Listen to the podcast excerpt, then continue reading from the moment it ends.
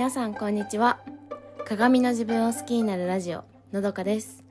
このラジオでは自分を知ることで理想の人生を叶えるをコンセプトにお届けしています。はいえー、今日は毎日の気づきが毎日を豊かにするというテーマでお話をします。はい。あのー、まあその前に今日のじゃあ私の気づきをねお話ししようと思うんですけど今日の気づきあの今日午前中お仕事があってその子供たちと関わる仕事なんですけどあの先生が先生と言われる、まあ、私たち職員が、えーと、複数にいて、まあ、それをシフトであの1日に4人とか5人とかいて子供たちを見るっていう感じなんですけどでやっぱりその厳しい先生と、まあ、子供たちからも厳しいとか怖いって思われるような先生と優しいとか、うん、あのあんまり怒らないとかって思われる先生、まあ、もちろんいろんな先生がいるからそうあるんですけどその今日ちょうど午前と午後、私は午前で、午後に、あの、出勤の先生が来たタイミングで、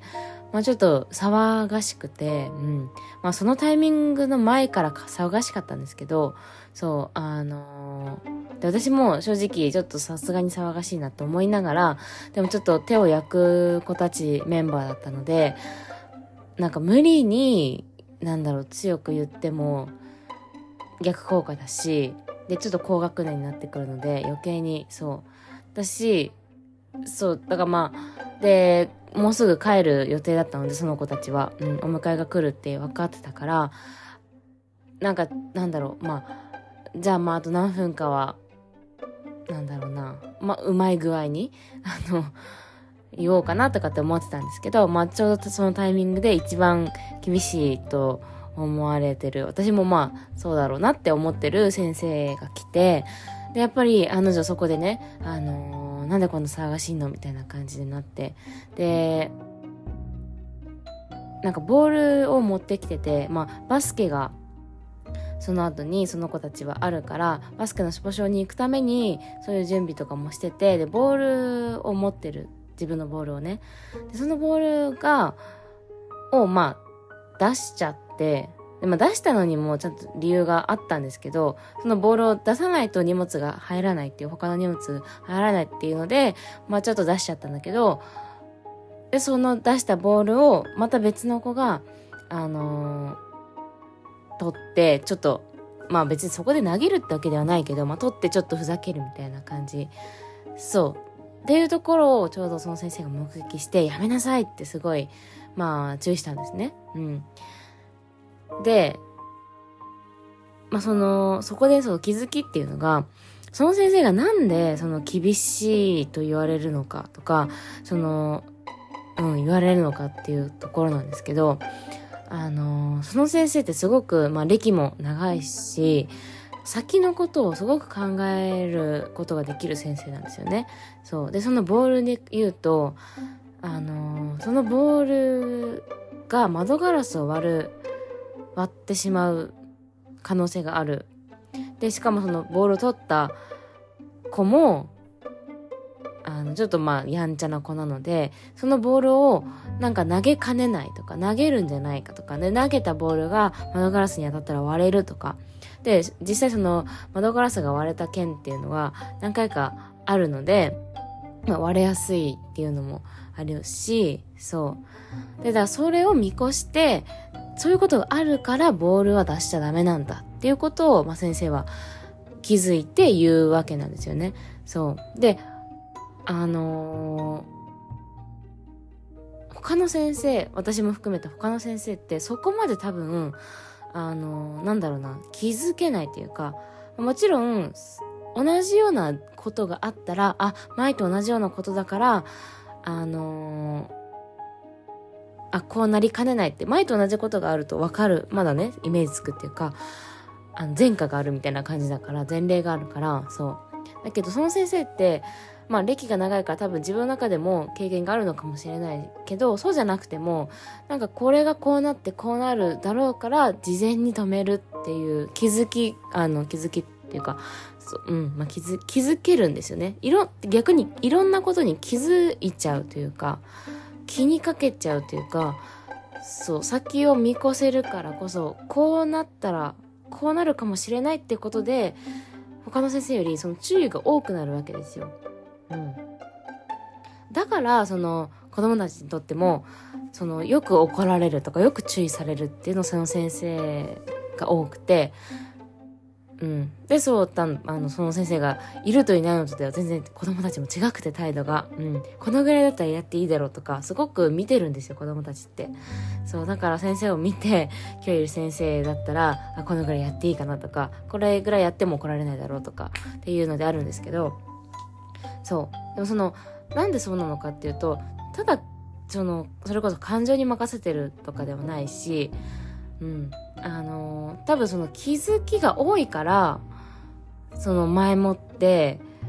止めようっていう気持ちがあるんだろうなって。それこそ、あとね、あの、すごく子供たちを守ろうっていう気持ちが本当に強い先生なんですよ。そう。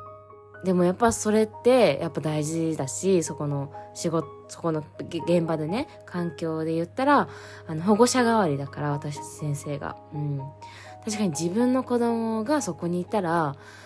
ね、危険はなるべく回避してあげようって思うし、まあ、もちろんその怪我を全く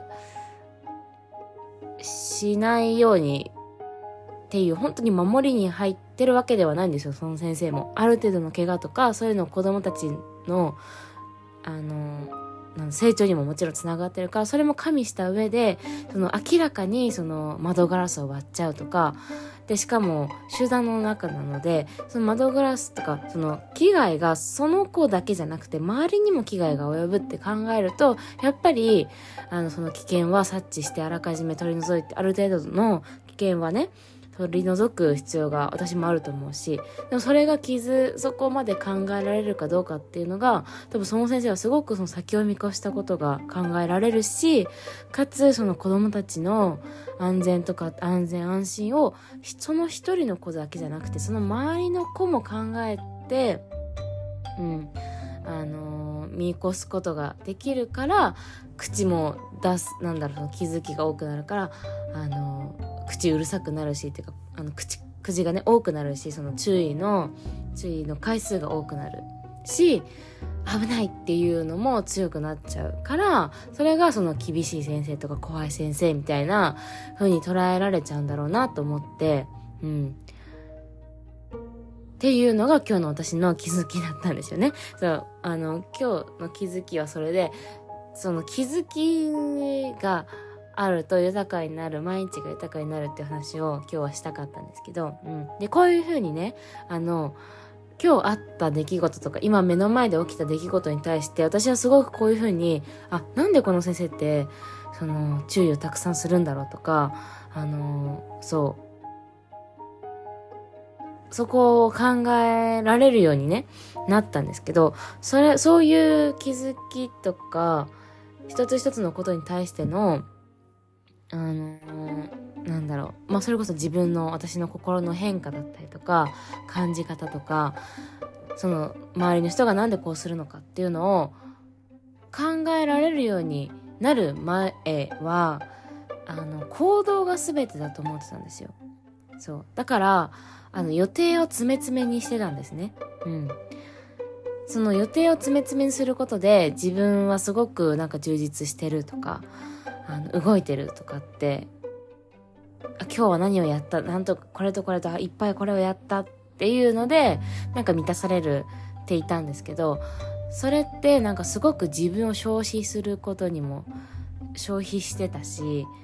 あのそれこそなあの上辺だけの本当行動をすればいいと思ったから中身が伴ってないなっていうのはやっぱ自分でも感じていて、うん、その学びとかっていうのは今ほどなくてその行動あり行動することがその充実感。行動っていうかそのうんあの数をこなすみたいな。うん。のがイコール充実感を得られるって思ってしまうとそうどんどんどんどんいろんなことをやるようになるんですよね。でそれってその自分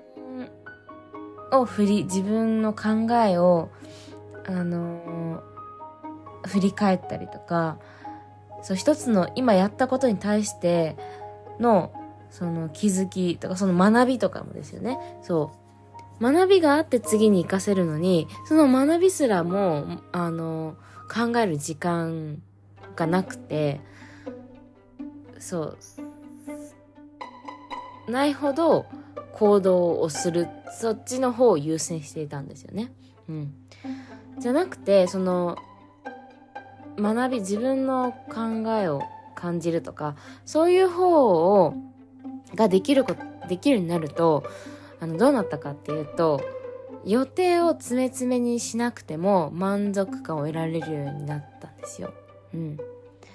私みたいにあ今日はこうそっかこういう先生はこういうことがあってやってるんだなっていうのが分かったっていうのでもすごく自分の中で大きな収穫となってうん。だからそれって一つの数今日はそれそのことしかしてないんだけど今日ね私は午後ずっと寝てたんですよ。お昼寝をしてたんですけど。そうだけどすごくあ今日ってすごく学びがあったなとかあのそうあの充実感を得られてでもこれってなんだろうそのそうななんでしょうね一つのことに対して得られるものが多いんですよ。うん。きその気づきがあるとね気づきをしようって思うようになるとそうそうなる前はあのとにかく行動行動なんもまず数数みたいなね自分ももちろん疲れもするしその一つやったことに対してもうそこで終わりなんですよ。ってなるともう本当になんか消費されるイメージだったんだけどだからいろんなことやんないと満たされなかったけどその一つのことに対しての学びとか自分の気づきを感じられるようになるともういっぺんにいやいろんな行動をする必要もなくなるんですよね。もちろん行動もあの行動行動ありきの話なんだけどその無駄がなくなる。うん。一つのことに対して5を学べるのか10のことに対して一つしか学べないのかって言ったらもう絶対一つのことに対して5を学べた方がいいじゃないですか。うん。そう。なので今日はこの話をしました。うん、今日の私の気づきと、こういう気づきがあると、毎日がその自分を疲れさせなくても、一つのことに対してたくさんの学びがあるから、その学びを生かした次明日をあのまたそこの行動に移せるし活かせるっていうね、うん、これがその毎日の満足感に充実感につながるなっていう話をしました。はい、えー、今日もお聴きいただきありがとうございましたそれでは今日も素敵な一日をお過ごしください。